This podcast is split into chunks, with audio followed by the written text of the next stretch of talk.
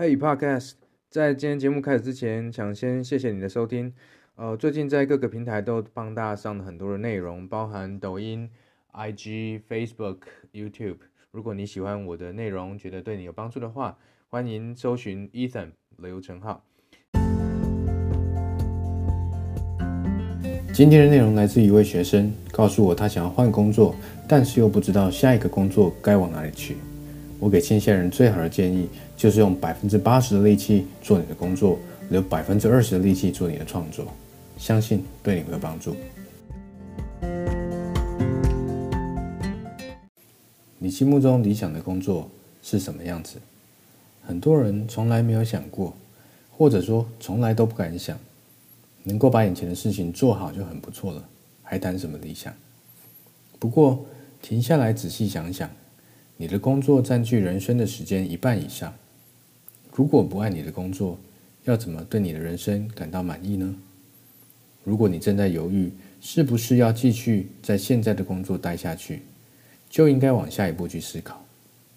你说公司没有制度，老板变来变去，人力不足，经常加班。其实这家公司有的问题，外面很多公司也都有。所以在换到下一个工作之前，我们自己需要先厘清：我觉得什么样的公司是理想的公司？我想要学到什么？我从现在这份工作要得到什么，才能够帮助我顺利的往下一份工作去，一步一步更接近理想的工作。比如说，如果你是一位设计师，一定会有工作上的作品，你能不能整理出来现在的作品集，变成你下一份工作的加分项目？这就是要去思考的重要问题。之前有其他同学来问我，我特别强调很重要的一点：除了你眼前被指派的工作要做，一定要留百分之二十的时间做自己的作品。为什么？因为你现在做的设计是老板的美感叫你做的，是客户的标准叫你做的。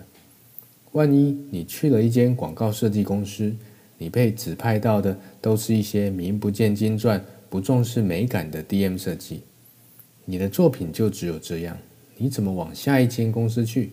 你走不掉了。你要留百分之二十的时间展现你的实力，因为作品集不是只表现你做过什么而已，很多时候是你会做更好的，可是客户不要，他只要字很大、红一点、粗一点、爆炸的设计，你要怎么办？可是你要用他的东西当做你的作品吗？我觉得真的不要，因为没有加分啊。所以你一定要去思考，我想在这家公司得到什么。有的人刚出社会，第一个工作想要累积多一点作品；也有人咬着牙加班，苦一点、累一点，可是我可以存到一笔钱，以后去创业，这也可以。还是说我在这里结交一些人脉，认识一些老板和高阶主管。拓展事业，展现我的实力，然后下一步有人会来挖角我。如果你还没有找到你理想的工作，就继续找吧，继续累积你的作品、你的资本、你的人脉，千万别屈就了自己，用尽所有心力去找，相信你会找到的。